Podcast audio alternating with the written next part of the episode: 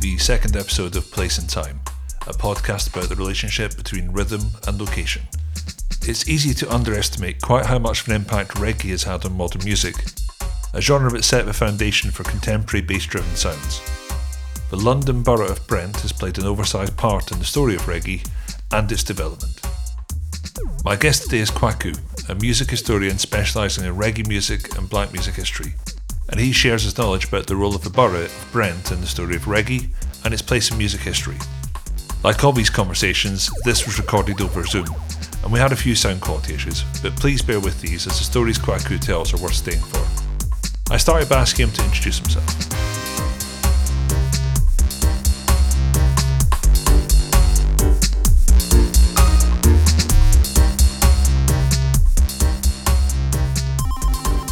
Right. Thanks Andy, for having me. My name is Kwaku. Uh, I work two distinct hats. I'm involved in Black music and also global African history. And they do intersect, so maybe I, I should say a bit about both. So you probably know me for doing BritishBlackMusic.com Black Music Congress. That's BBM BMC basically what that is, it, it started in 2003 to pull our Black music resources online. The internet has started at the turn of the century, so we thought we'd use that resource. And then we soon found out that online was not enough. So we started the Black Music Congress, which was a physical meeting to discuss things around Black music, which we started, I can know, started in 2003 at City University, where I used to teach music industry uh, courses. So that's how BBM BMC started. Then I also do something called BTWSC, African Histories Revisited. So I do a lot of things around global African history. So that could include something in Brent in uh, Northwest London, and it could include something in Jamaica or the US. So it's about African history globally. But I tend to focus on Britain because I, I think a lot of people know about African history that uh, is located in America or in, in, the Caribbean, but sadly, not as much as what is happening in, in the UK. For example, they may know of the Montgomery bus boycott in the US in the 1950s, but know nothing about the Bristol bus boycott that took place in the 1960s in the UK. So I think, and that's about me done. Okay, yeah, yeah. That I think I've probably come across both of your different organisations through the events you were running. You ran quite a lot of events over over lockdown, um, which were which were great. Absolutely. I have to say that, yeah, 2020, 2021, we discovered Zoom and we did quite a bit, but I have, I, I, I have brought the pace down decidedly so, so I can do other things. Right. So, but it's still, still a healthy calendar of events up there, um, which are always worth checking out and it's uh, there always tend to be a bit of um, a bit of learning with it with a video or a talk, and then a bit of discussion afterwards, which I think is a really nice format to to do it in as well. Well, I'm glad you mentioned the word learning because I think uh, we have such a short space in life that if you go to an event, if it's not a learning forum, there's a waste of time, quite frankly. Uh, of course, I'm the music business, which is about entertainment, but I think it can be more than just entertainment. It should empower, it should educate. So my focus is not so much on the creative or the entertainment, as much as I use the entertainment bit, but it's about learning something, learning something from the music, from the history. So I'm glad you used the word learning, which is my agenda, to have a learning forum. And one of the things that I never knew about before those events was how prominent Brent is in the history of, uh, of reggae music in the UK. For anybody listening who's not from London, could you sort of broadly define the geography of Brent? Right. Brent is in the northwest of London. Hmm. So it, it, it's a borough that is bordered on one side by Harrow, which is like the outer part of London. Uh, we've got, I think, Ealing, but basically it's northwest London, or the young people call it North Wheezy. If you've heard about Wembley Stadium, then we're talking about the borough of Brent. Brilliant. And yeah, most people won't know where, where Wembley is. And when, when did when did reggae music sort of first come to to Brent? How did the the scene first start? Right. Obviously, these days you can't talk about British African music or Caribbean history without mentioning Windrush. So sort of defaults to 1948. But we have to say 1948, the genre reggae had not been invented.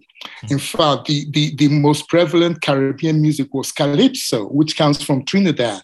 So indeed, on the Empire Windrush, there were three or four key Car- uh, calypsonians. There was a lady called Mona Baptiste, who was a singer. There was uh, Lord Beginner, Lord Woodbine, and Lord, uh, oh, the other one's gone out of my head. The, the famous one, Lord, Lord Kitchener.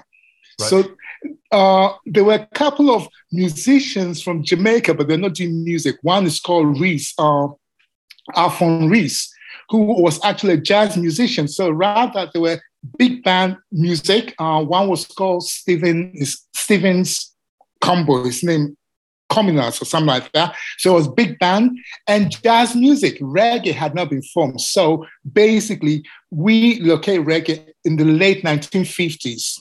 A, a fusion of mento, different Caribbean musics, some European musical styles, and it sort of coalesced in the early 1960s.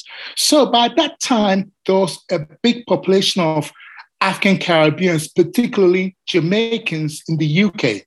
So whilst the music was starting in Jamaica, uh, even though we didn't have the internet, there was still communication between African Caribbeans in the UK and African Caribbeans in Jamaica. So it wasn't long before we were starting to do our versions. The first African Caribbean we know to have owned a studio in the UK was uh, Roberts. And he had a studio called Planetone in Brent, in a place called Kilburn, 108 Cambridge Road. Sadly, 10 Cambridge Road does not exist anymore. It was broken down to develop the area into buildings for the community, but it is a pivotal, if you look at location in terms of the reggae history, because I'm jumping ahead and we can come back. 108 Cambridge Road was owned by a Jamaican of Indian descent, Lee Gopthal.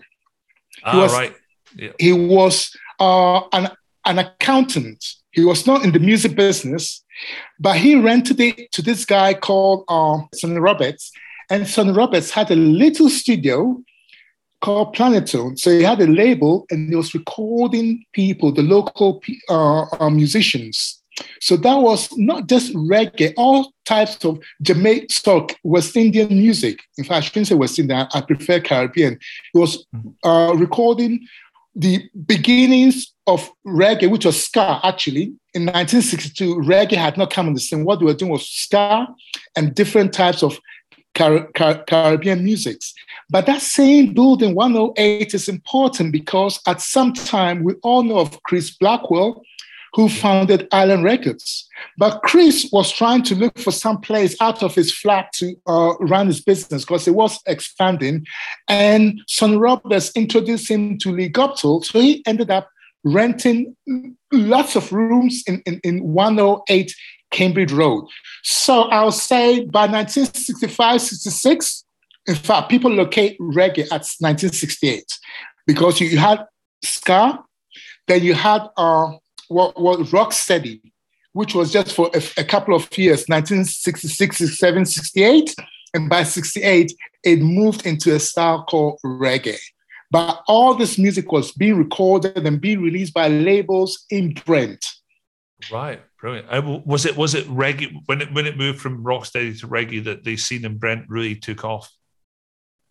No, I, I, I think the scene was happening because remember uh, we talked about if we want to start uh, looking at Caribbean migration 1948 to Rush, which I, I, I, don't like to happen because there was migration before before then, and the Empire in Windrush was not the first.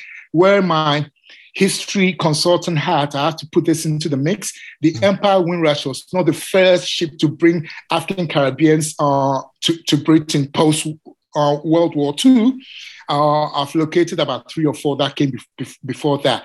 Right. But nevertheless, by the 1950s, the, ni- the late 1950s into the ni- early 1960s, there was, uh, in fact, it's said that there were, I think, about 100,000 or so migrants from the Caribbean by, I think, 1966.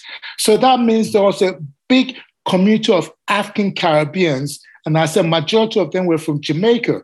So they're consuming whatever music was happening in uh, the Caribbean, whether it was calypso, mento, ska, uh, rock, rock steady. So all these were happening, were happening, the precursor to reggae. So what I want to say is that there was a big market before reggae came in. Remember, mods, the skinheads were consuming um, ska music in the 1960s, well right. before uh, it, it, turned into, into reggae. Of course, yeah, brilliant. And was it something to do with the with the area? Was it just you you started getting lots of people making the music, and they sort of almost spurred each other on? Um, was there sort of healthy competition between bands and sound systems and you know, people involved in the scene?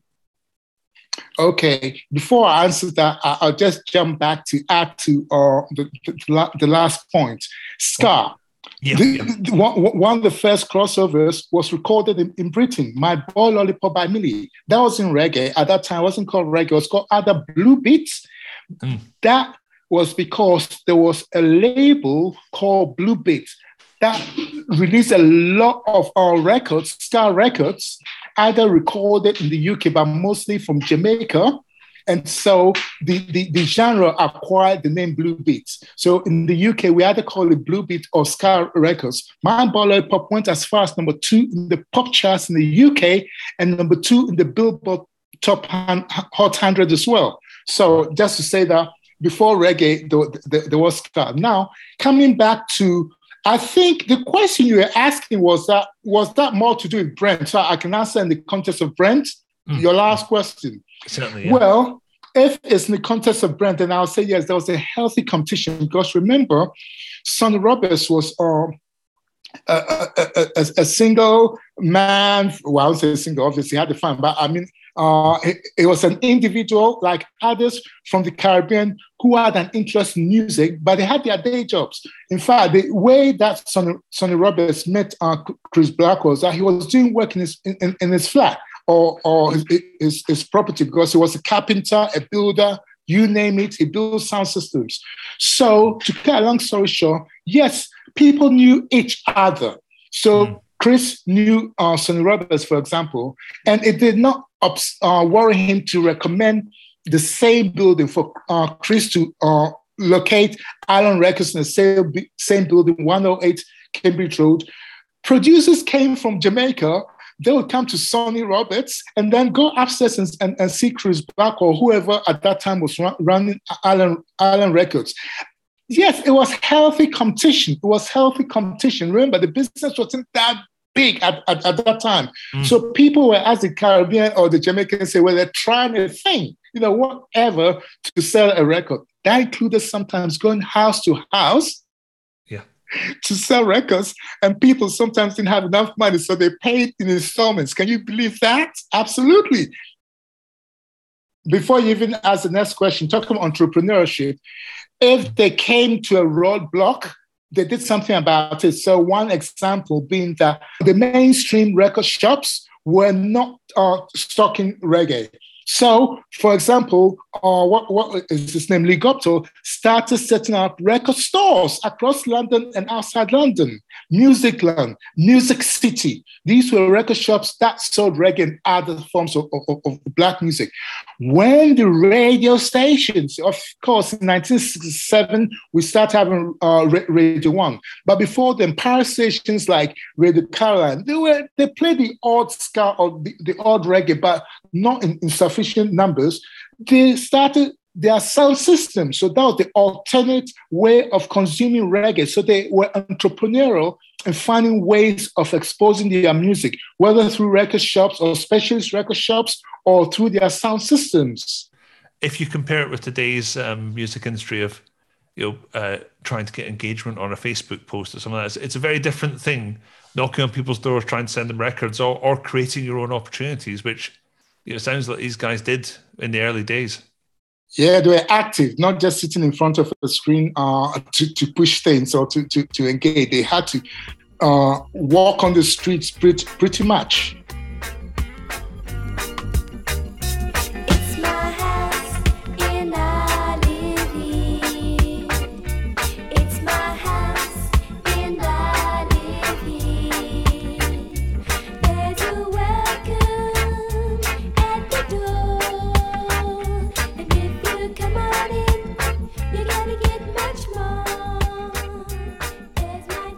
With some of the sort of prominent reggae artists from the from the Brent area um, who, who, who were involved in this scene?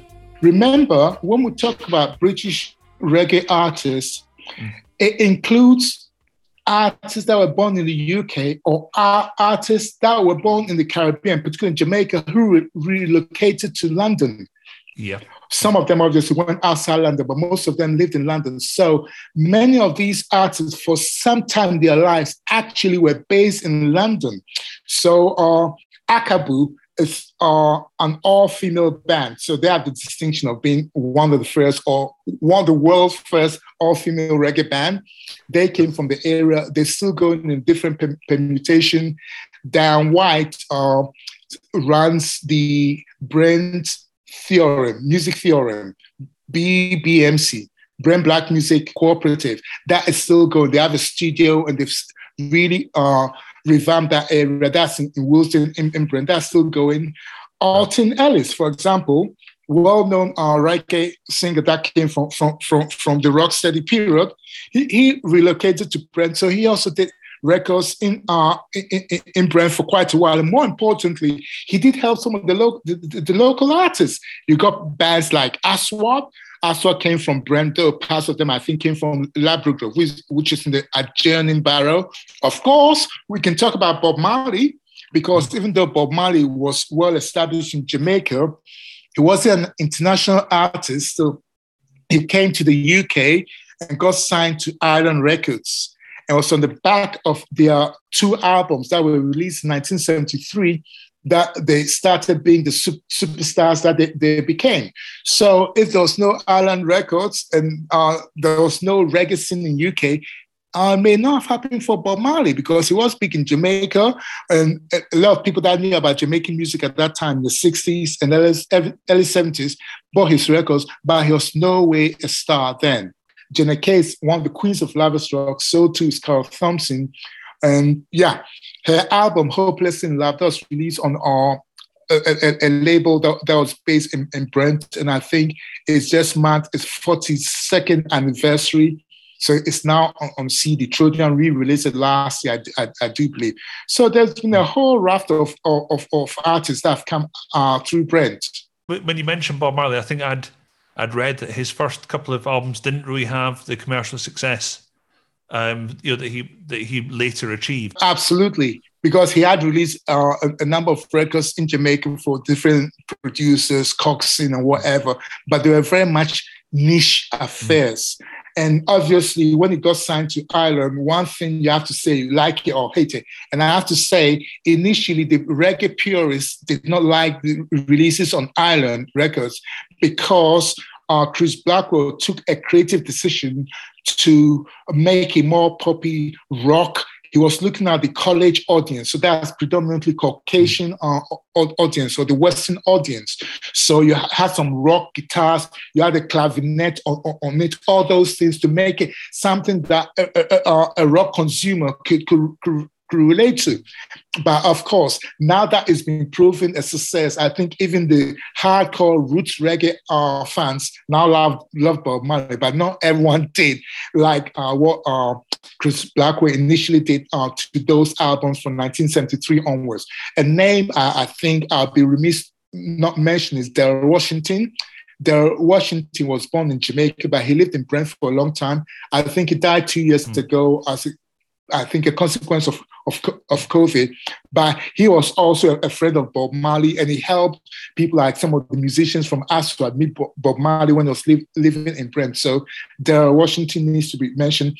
He released two albums in the mid 1970s on Virgin. You may remember the Virgin became a powerhouse in reggae by releasing dozens and dozens of albums and also having um, what should I say, a standalone re- reggae album, The Front Line. I think that at some point you mentioned as a plaque on a house for where Bob Marley stayed. Absolutely. Um, when I did my book, I knew where the house was, but because it was a private building, I didn't mention the number. But subsequently, it's been mentioned, it's been published, so I can mention the number for any Bob Marley uh, fans who want to visit is 12 The Circle in Neasden, NW10. 12 the second Neasden. So there is a plaque for him there. And also, I have to say that we moved out of the borough to the neighboring borough, Royal Kensington and, Ch- and Chelsea. So in Ladbroke Grove were their first two albums. And in fact, m- most of the early albums were recorded called Basing Street or the Island Recording Studios. We also uh, unveiled the plaque, I think, about three years ago, but that was dedicated to Wailers, I, the three members, the three original members, that's Bob Marley, Bunny Wailer, and Peter Tosh. So there's also a plaque, but that's outside outside the barrow. So coming back to Brent Barrow, yes, there is a plaque for Bob Marley, and there are quite a number of reggae plaques in Brent. Did you know that, for example, uh, Boney M, one of the big pop reggae artists, had uh, a, a, singer from Brent, UL. As a consequence, there is a plaque for her.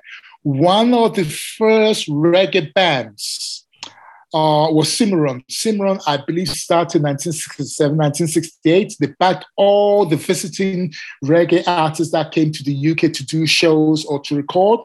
They've also got a plaque in there. And there's a plaque for a couple of people that we know as Jamaicans. For example, Dennis Brown. Uh, Dennis Brown did live in London for some time. He did record as well in London. So there's a plaque for uh, Dennis Brown in, in, in Brent as well.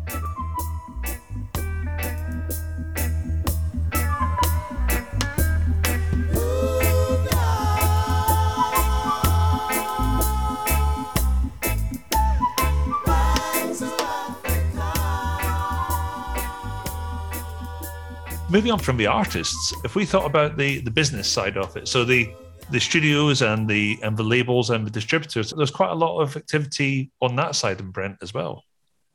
Absolutely, and most of them look were located on a very short uh, part of the road. Uh, if you come to Harlesden, Harlesden is uh, what can I say?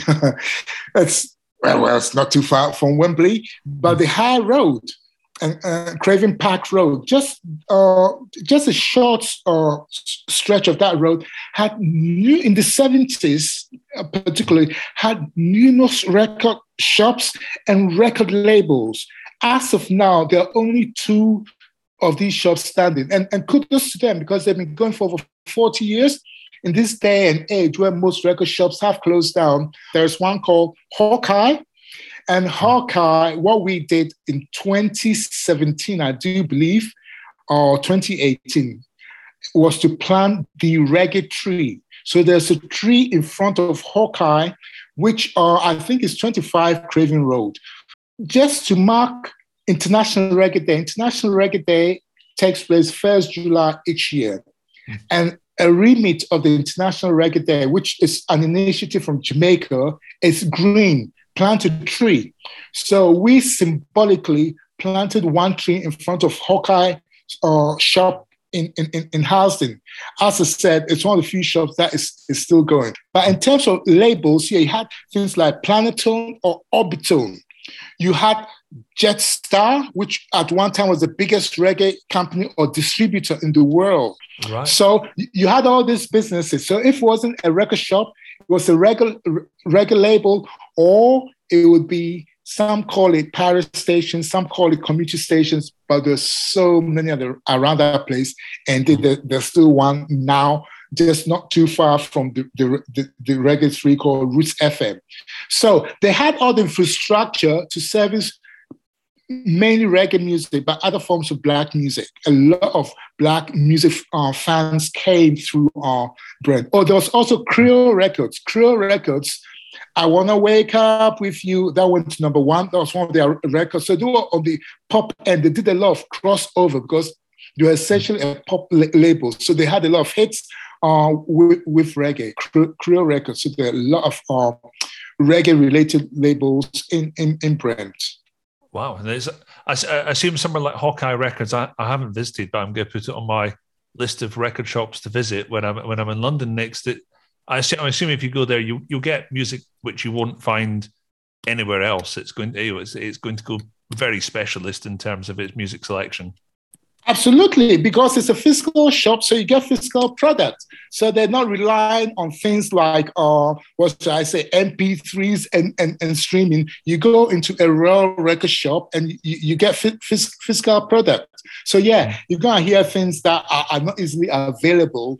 Uh, and I've heard, I, I, was in that shop a couple of years ago, and I heard that people come from Japan and they're prepared to pay 800 pounds for a particular 12 inch. So there's crazy things wow. happening with some of these rarities. Yes. So those are the shops in which you get some of these rarities.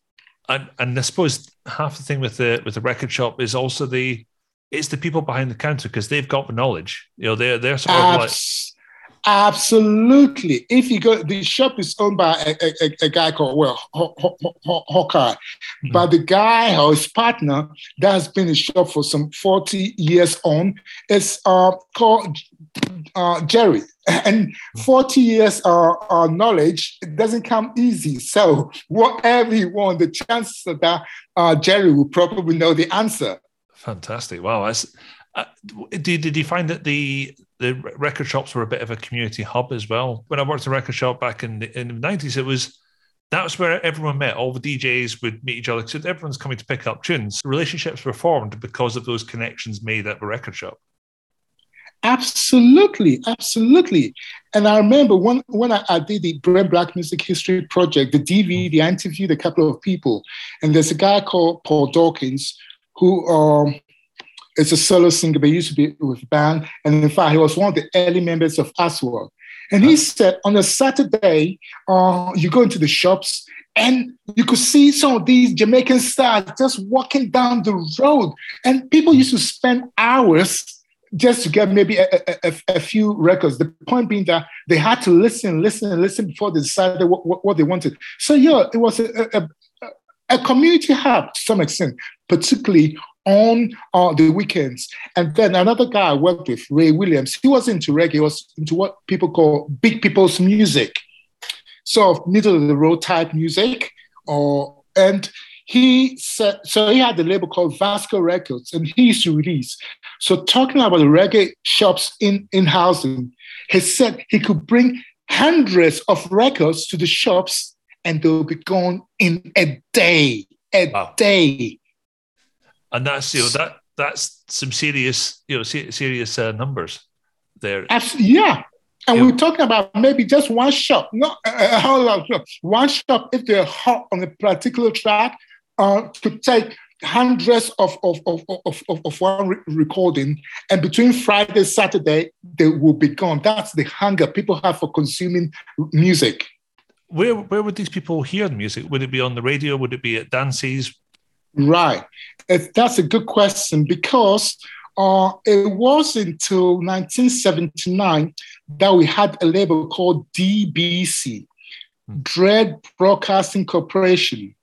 And again, when my history consultant hat, I have to put this out there. A lot of the times when people talk about Dread Broadcasting Corporation, they sometimes say 79 or start in the 80s. But what they say started in Ladbroke that is wrong.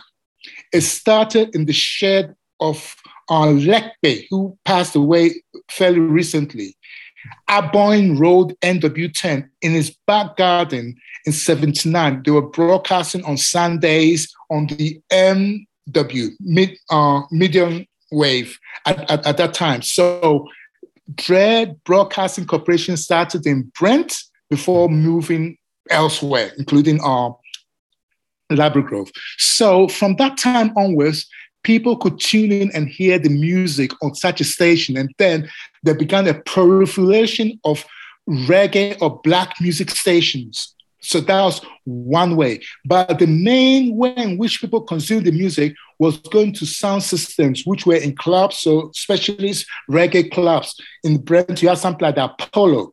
The Apollo was owned by the, the brothers that started uh, Jetstar, for example, the, the, the Palmer brothers. So they'll go to all these specialist uh, venues, and then the sound system uh, operators had the latest records they, they, they, they, wanted to play. I'm not quite sure if you came to one of my programs where we looked at um, the incident at the Carib Club, for example. The Carib Club was in Brent across the in, in, in Cricklewood. They had a three sound system clash, for example, Lord Koos, uh, Sufferer Hi-Fi, which is Dennis Bovell, and one other hi-fi that is, is gone out, out, out of my head. But yeah, so these clashes in, in the sound system will bring the winner and also the favorite tracks. And then on Monday or Friday, people will go into the shops and buy the records. I'm assuming the um, the sound system guys, quite a lot of time they, they tried to keep those tracks secret as well, didn't they? Because they didn't want their competitor sound systems knowing what what songs they were using. Absolutely, absolutely. and I don't know if this came across when I did the presentation on the curriculum, but um, on that Friday, hmm. if I'm not mistaken, uh, Dennis Bovell got someone to get one of the reggae producers, and I'm thinking, who could that be? Could that be Striker Lee, Bunny Lee, Striker Lee? who's also passed recently. But anyway, for me not to put the wrong information here, let me not mention the, the producer. But what they did was that they pretty much kidnapped the producer by saying that we'll pick you up from the airport, I believe it was Heathrow, and make sure that he was captive. So he, they had the exclusive of what they had it. He, uh, he had brought from Jamaica, so they could play. Because one thing about these Jamaican, you, you talk about uh, competition. I think in terms of business, people were fairly friendly, but when it came to sound systems, they could be very, very competitive because you needed the edge to be the winner. Mm. So what they'll do, as, as you said, yeah, they kept things anonymous by scratching out the names of, of either the title or the artist. So even the competitors saw the, the vinyl, they didn't know what it was. But to go one step further, this is what Dennis Bovell, who, who was the owner of the Sufferer Hi-Fi, did was that on that fateful night, uh, October, whatever date, I think it was the 12th or 1974, I do believe, he pretty much captured this uh, producer who'd come from Jamaica made sure that no one had access to him. So because he knew later on he's come to sell his record, so he would sell it to other people. That was a given. That's why he's come to London. But the uh, uh, for that night, they had the exclusive that they could play fresh from Jamaica that no other uh, sound system had. So that gave them the edge for that night. So, so, so they let they let him free after after the event. Oh, of course, of course, because, because like... he, he, he came to play to pay sorry to, to, to sell his records. So can I tell another thing? Yeah, these so produce these producers were crafty or a, a, a bit sh- shady. Uh, I'm going to put that. I'm saying this for smile, so I'm going to put in yeah. quote marks. A bit shady. it was not unusual for them to come to Pama, which was one side of Brent, yes. sell one track to them. You could literally walk down to Trojan which was on the other side, Neasden Lane, sell the same track to another producer. So it ended up at times in which the same record came out on different labels. So I'm talking about mm. pretty much the 60s. I'm, I'm sure by the early 70s, that that that thing uh, uh, uh, had gone out, out, out, of the window. But certainly, the early days to the music business, of the Jamaican label mm, producers sold the same track multiple times to people in the UK.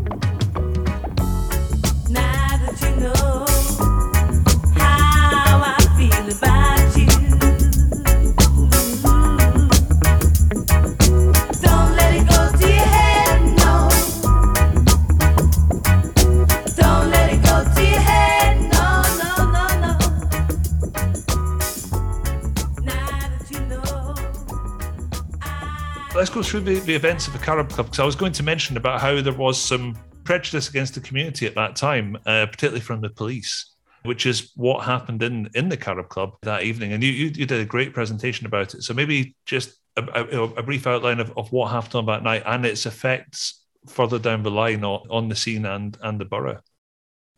Yes. Um, so, as you said, I did a program, one of us called 1977, 1974, That Carib Club Story, another Clubland horror histories. Anyway, what happened was that um, the Carib Club was about, it was also, by the way, called Burton's because uh, the, the older listeners may remember that there was a chain of clothing uh, shops called Burton's. Mm. So in, in um, Cricklewood Broadway. There was this big building. Incidentally, if you around the place, it's now an Iceland. but at the top, at the top was uh, rooms that were, were hired as the Carib Club or or, or Burton's. So on Fridays, certainly on the weekends, um, it, it, it, was the dance dance night. Uh, there, there was some sort of skirmish. What happened was that apparently the police was chasing uh, an African youth, and they claimed that he ran into the club. Right. So to cut a long story short, there you guys are dancing, and the cops come in. It's not a conducive atmosphere for enjoying yourselves. No, no. So there was some scuffle, mm-hmm. and the police called for backup and the, the, the, so the show was closed. Sadly, each and everyone that went down, there was only one way to go, get out of out, out of the building through uh, the, the, the, stairs. And apparently, the police were lined on either side, and they gave uh, the the revelers a beating as they tried to get out of uh, uh, uh out of the venue. Oh dear. The sound system that was disrupted was Bo- Dennis Bovels. He was not arrested, but days later, when he was in Labrador, someone said, Hey, the police are looking for you. Okay, not thinking about anything. And this is the innocence of Dennis. And he tells that 30 or 40 years afterwards that he really believed that sometimes when people say, oh, the police fitted them up, oh, you must have done something. Yeah, you, you know, there's no smoke without fire, that type of thing. So he went believing that he ain't done anything. They, they want him to help them. And the long and short was that they wanted to pin this thing on someone. Hmm. So it was either he uh, said, gave a name, any name apparently, uh, from his recollection, the police were happy to have any name. That's why they could get someone.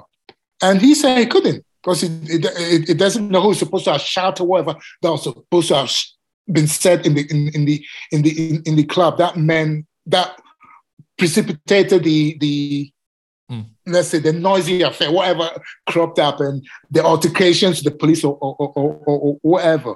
Mm. To cut a long story short, he ended up being charged. Right. So not only did they pick up a lot of people, but they picked up, oh, well, no, Dennis went to the, the, the police. So he became one of what's called the Cricklewood 12. Right. So this this uh, case went to the magistrates court and ended up in the Old Bailey. There are three, I think in the end, most of them were found not guilty or whatever, or uh, but three ended up being jailed. And it took a while for them to appeal and that kind, that kind of thing. So he ended up serving uh, time for something he swears, and I do believe him honestly that he was not involved in it, only to, that he was a sound operator at that uh, material mo- moment. So he served time for something he, he, he, did not commit. And that was the reason why I did other programs like the police criminalizing African youth, because yes. there's a whole instance of African youth being criminalized by the police. As you know, in the last few years, at least some of the um, cause celebs have come to, to be exposed as uh, they didn't do what they were fitted up. So we, we have the Stockwell five, we, we, we have the Oval four. They've mm. all been exonerated in recent times, but they all serve time in, uh, in prison because they're fitted up by the police. Can I, I know we're going off script, but can I just say, mm. as part of my uh, history consultant hat, and I'm part of BTWS, African Histories Revisited, yep. we did a program on this, and then we got the British Transport Police because they had a guy called uh, Detective Sergeant Ridgewell. He was the leader of the uh, Ben Cops that fitted up a lot of African. By the way, you know, I use African to mean people of African heritage. Mm. So they may come from the Caribbean, but they're of African heritage. I just call them African. So we got the BTP, Brit- British Transport Police, to issue an apology last year. Not only that, we've also got them to institute a bursary to go to some of African heritage to study law in a British university. That the bursary will be announced sometime this year. But please, we got a, a full-blown unequivocal um, apology from the uh, the the commissioner for uh, the the the the British Transport Police. So I've gone off script anyway. So yeah, that's, Dennis that's... ended up ended up in jail like many of, of, of, of these guys. Um, yeah, but yeah. thankfully he was strong enough. He came back and was he continued to do music. Well, that's it, and you know, th- thankfully that's that's the case because you know his music is is fantastic as well. Um, it's great. You know what you were just saying about the British Transport Police and the bursary is that's a great way of of turning something that was very negative into something that's going to benefit the community. So, you know, kudos for that. That's that's a brilliant, brilliant um, resolution. No, uh, no, no. I, I, appreciate that, but I also say it depends on the leadership. Mm. The the commissioner or the present commissioner of the of the um, I don't know the titles. I'm calling commissioner, but the head I don't know. Uh, maybe as I, I talk to you, I'll, I'll see if her name comes up. Yeah. Or, or D three, whatever her name is she has she, seemed genuine about trying to do something about not just historical wrongs, but mm. trying to do racism as of now. She sent me a document that the police are supposed to be dealing with, and she did a blog, and maybe I should say in the blog, because yeah. whilst a few months ago, the commissioner of police, the Metropolitan Commissioner of Police, um, Commissioner Dick, was mm. saying that she didn't want to admit there was institutional racism in Metropolitan Police. This uh, lady not only admitted to it, but yeah, was upfront about now we do know it, it happened and it happens. We want to go forward and want to put systems in place to mitigate this.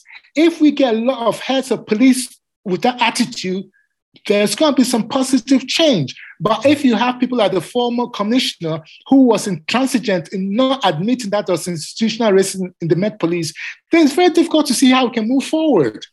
Well, that's it. If, if you don't identify there as a problem, there's no way it's going to be resolved. So it's like, yeah, I, I, I totally totally agree with you on that one. Um, and it's I think it's maybe something that that, that that's still going on. I know um, with drill music and grime music, there's been some you know, um, just singling out particular music genres, um, you know, for, for a slightly harsher treatment than than other music genres, and it's you know racism and and you know, it still goes on, and it's very easy for people in positions of power to target cultural events, which is where they end up targeting music events. Yeah, yeah, yeah, absolutely right. But again, uh, I'll just go back a bit. I'm hoping that your audience is, uh, has a wide range of ages. Mm. So in that case, you may remember the 1970s. So it's about marginalized musics and marginalized peoples. Mm. So the police uh, even though they're supposed to come from all for all parts of the communities, sadly the heads come from a narrow part of the communities. So what they say is what goes. So you remember the 1970s, punk music was targeted. Bands mm. that the Sex Pistols couldn't play anywhere. Uh, so uh, it's the same thing the 80s and 90s where whether it's grime uh, you talk about drill and mm. Uh, it's only recently that the form 696 was uh, was abolished. Form 696 was a racist form that was targeted at black music. Yes. So and and and and, and so you had to talk about the the the initial one. They amended, but the initial one had to talk about not only the genre, the music genre, but also the ethnicity. What has that got to do anything? It was very racist, and uh, thankfully, uh, it, it, it, was it was abolished. But yeah, sadly, police have got a history of targeting marginalized people and marginalized music until they become main until they become mainstream to some extent. Uh, I dare say I, I, can't see them stopping a Stormzy concert, for example. But then Stormzy now will be playing a certain venue that is mainstream, so maybe uh, it doesn't make sense for them, and they'll be playing to mainstream promoters. Yeah. Who the who cannot be easily bullied by the police, as opposed to uh, small community uh, uh, pro- promoters and clubs because clubs were threatened. There's the Dice Club in Croydon that were told not to play bashment. Bashment is another form of reggae. Maybe it's a bit hardcore and a bit, uh, what should I say, fiery, incendiary. So I can understand that. But to tell the club what music to play, I mean, they're overreaching. But these things are realities.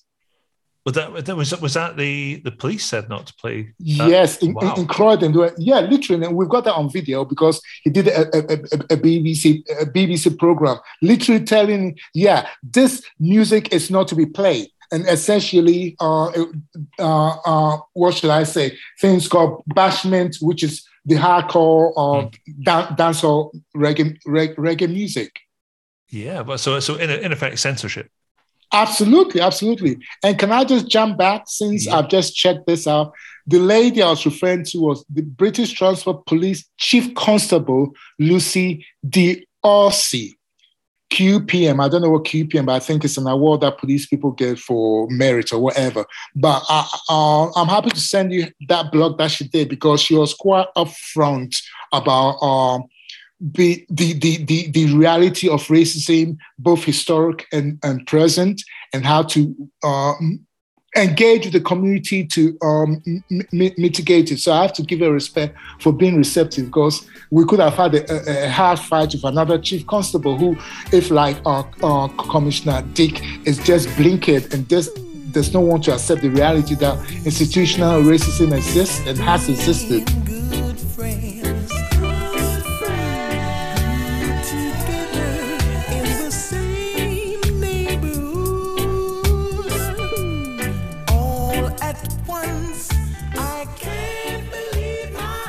So well, one thing that's getting sort of related to the, in, in, in a way, the, the, the marginalisation of the venues and music was uh, from from some research I did regards Bristol. There was a big um, a big culture of blues parties there, and I was wondering if that was the same in Brent. uh, obviously, you can't see me, but I have to say I'm I'm smiling. There's a big smile on my face because as part of uh, International Reggae Day, one of the things I do is that I'm the UK coordinator of an, an initiative called International Reggae Day, mm. and it takes place every first July. So this year, what we did was that a lot of the stories sent, tend to be London centric. The histories we mark, like obviously we mark in Brent, London, but the the, the reggae uh, has a huge catchment area across the UK. Mm-hmm. So we, te- we, we so we try and sort of um, counter the London-centric histories, and we've got something called BBM Reggae Stakeholder. So we have a stakeholder meeting, and we got someone who said, "Yeah, he's happy to tell the story of Bristol." So I ended up working with him, and we did a short video, and I can also send you the link to put into your breadcrumbs. Yeah, uh, that looked at the history of uh, the influence of reggae on Bristol music. So obviously, he talked about sound systems. He talked about the clubs and the issues, the small clubs that, for example, uh, Bob Marley came and played that and all that kind of stuff. Yes. So, uh, yeah. If you talk about uh, about the clubs, I think every pocket where there, there was an African Caribbean uh, community has some sort of uh, club that wasn't too far. And it could well be someone's uh, basement. So when we talk mm. about clubs, it's not necessarily a purpose-built building. Right. It could be someone's uh, uh, uh, uh, basement, or even if, if it's their one bedroom, they'll just move the furniture and, and make space. So they were called blues or. Uh, the idea being that obviously uh, most of the mainstream clubs weren't giving them access, or, or they could not afford it. So they had these things, and I have to say the difference between an ordinary party and, and this is that uh, you paid for your drinks, right? And that's that's the way you talk about entrepreneurship. That is the way in which these people also amass money to sort of buy houses and stuff like that. So okay. yeah, absolutely, people mm. bought houses and stuff from uh, pop, popular blues because this was something that people would come regularly at, at, at, on the on, on the weekend. So mm. some serious money could be made selling uh, the, the, the booze. Yeah. So yeah, there, there, there were similar things because Harlesden particularly had a, a, high concentration of African. We think of Brix, we tend to think of Brixton, mm. but Harlesden the Northwest London also had a high concentration of African Car- Caribbean. So naturally, there were blues parties all around places like, like Harlesden or closer to where I live, Neasden. Yes. Brilliant, and and they could they could go on for for some time. they could go on for some time. and that also includes the clubs. And as I'm talking, um, and I mentioned Neasden, I remember the Apollo Club. I think I probably went there once mm-hmm. around Christmas. And I remember us being this club. It finished, and by the time we got out, it was daylight, you know, and uh, yeah. And I somehow I remember that years gone by, you didn't have night buses as regularly as you had today. So often when you went to these clubs, you had to walk because today in mm. London, we pretty much have some lines that are bus routes that are 24 hours. But in the 70s, uh, if there were any night buses, it was fine, few few between. So often you walked. I remember walking miles from a party, coming out four, five, six a.m. when people were getting ready to go to work and that kind of stuff. Yeah. So we came from these parties rather late. Fantastic. I, I saw there was a. I remember there was a series on BBC a couple of years ago with Steve Steve McQueen.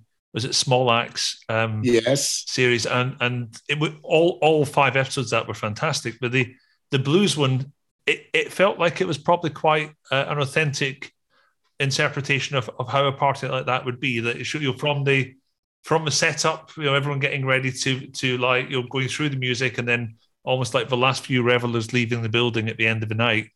It seems like quite quite was that was that a good sort of characterization of what a blues party would be like?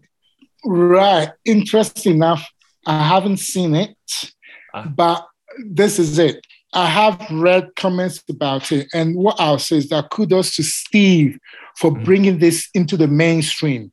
The mm. same goes for the the Lovers Rock because until he mm. did that, few people had heard of Lovers Rock. There's been going over forty years. What I read is that some people are very critical of it. Oh, it wasn't authentic. You know something? You never please everyone because everyone's got a different lens at looking mm. at these things. So I don't think it's Steve McQueen could not have pleased everyone because everyone that went to a blues party had a different recollection. What we should give credit to is that he was able to represent that history within a mainstream arena. It's been shown in America uh, on, on, on, a big, net, big network and, and stuff. Mm. These are stars that are hardly seen in UK, let alone internationally. So I don't have time for those that criticize. They may be right in their observation, but that does not detract from what Steve captured. He had a lot of what you called uh, advisors, mm. consultants from the dancing, from the clothes. So they captured part of that hit, that history. And to to to cap up what I'm saying, you can never please everyone. Everyone sees things from a, di- a different lens. So I would say, even though I haven't seen the, the, the, films, I respect Steve for getting the opportunity to capture those histories.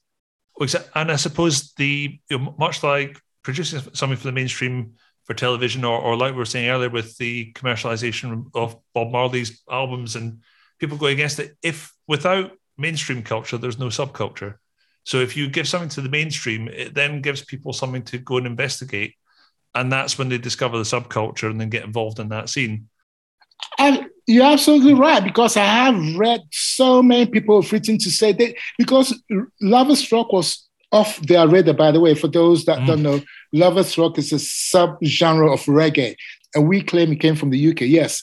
Mm. But more importantly, when I was reading a lot of responses to uh, Steve McQueen's Steve McQueen's uh, Lovers Rock film, some people had never heard of Lovers Rock, the genre, till they saw the film. So that is the point. We can't always preach amongst ourselves. Steve had the opportunity to take it over ground to people that would never have heard that there was a genre. It didn't start today, it's got a 40 year history. So kudos to the man. Yeah. Sun brights up the day. I look how the moon brights up the night. I look how we live from day to day. Some of us giving thanks and praise. Jah wonder,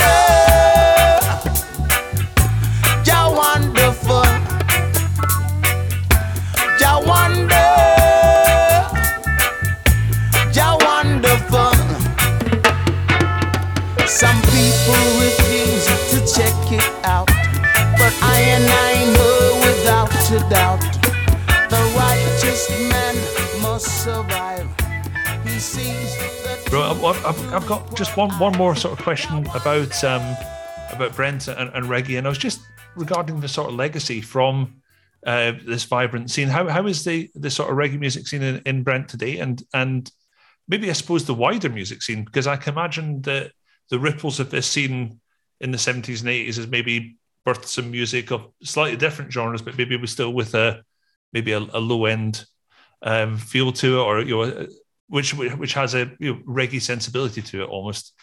Does that make sense? yeah, it, it, it, does. But I have to say, obviously, thank goodness that oh, this is audio, so you can't see my gray hairs because I am an old, oldie. so, uh, with that, I was glad that I was able to document the Brent Black music history. But I think we ended, I don't know when we ended, but uh, goodness knows, uh, in the uh, let's say there's at least a 10 year gap that we, we, didn't cover. So there's a lot of things that have happened subsequently that I really can't, can't speak to.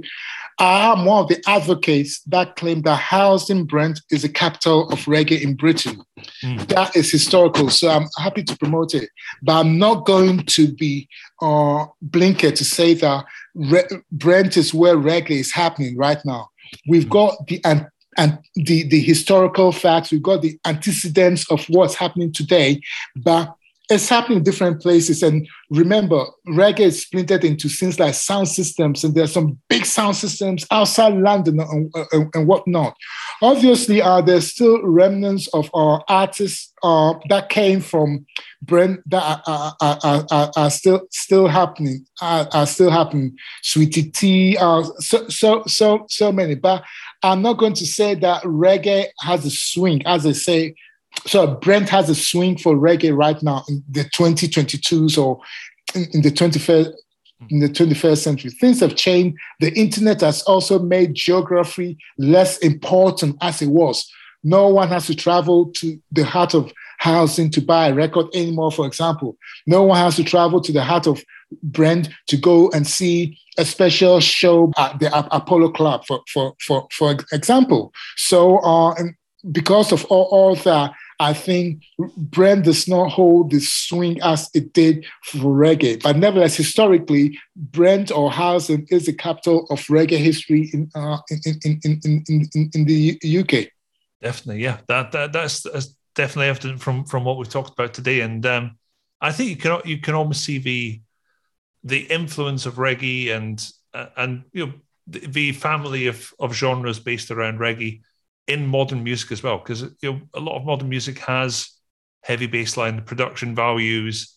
You know even things like um, people rapping you know that that would have come from the mcs toasting on absolutely absolutely. And what i'll do i'll also give you the link to the video i did with uh, general or General D or on, on, on, Bristol, and you can see the influences. Massive Attack, for example, that mm. comes from the sound system culture.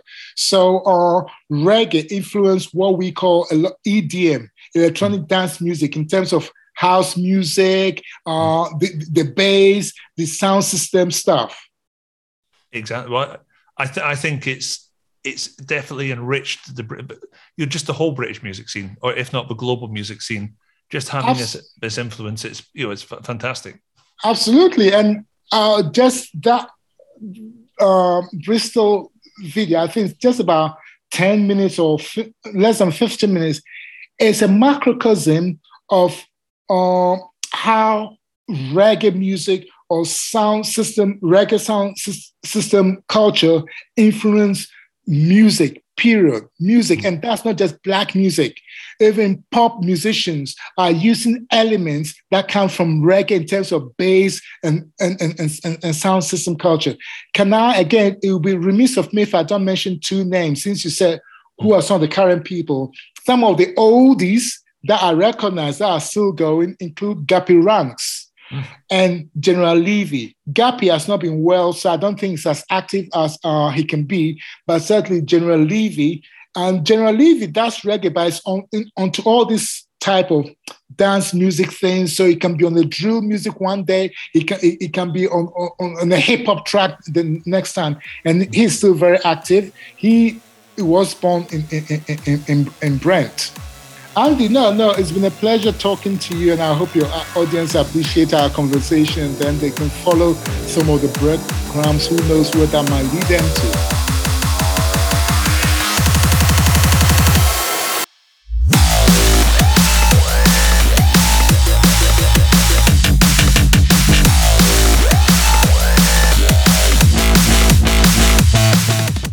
My thanks to Kwaku for taking part in the interview. There are links to his event series, videos, and a playlist of music from Brent in the show notes. Next time on Place and Time. Rob called me up and and he's not much for small talk and and he's like, let me just get to the chase. I'm like, okay. He's like, we want you to join Pendulum as not just a drummer but a writer with us, um, and be a part of everything. And you're gonna have to move to the UK. KJ Sawka talks about his journey into the world of drum and bass drumming and how he joined one of the biggest electronic acts on the planet. Until then, thank you for listening.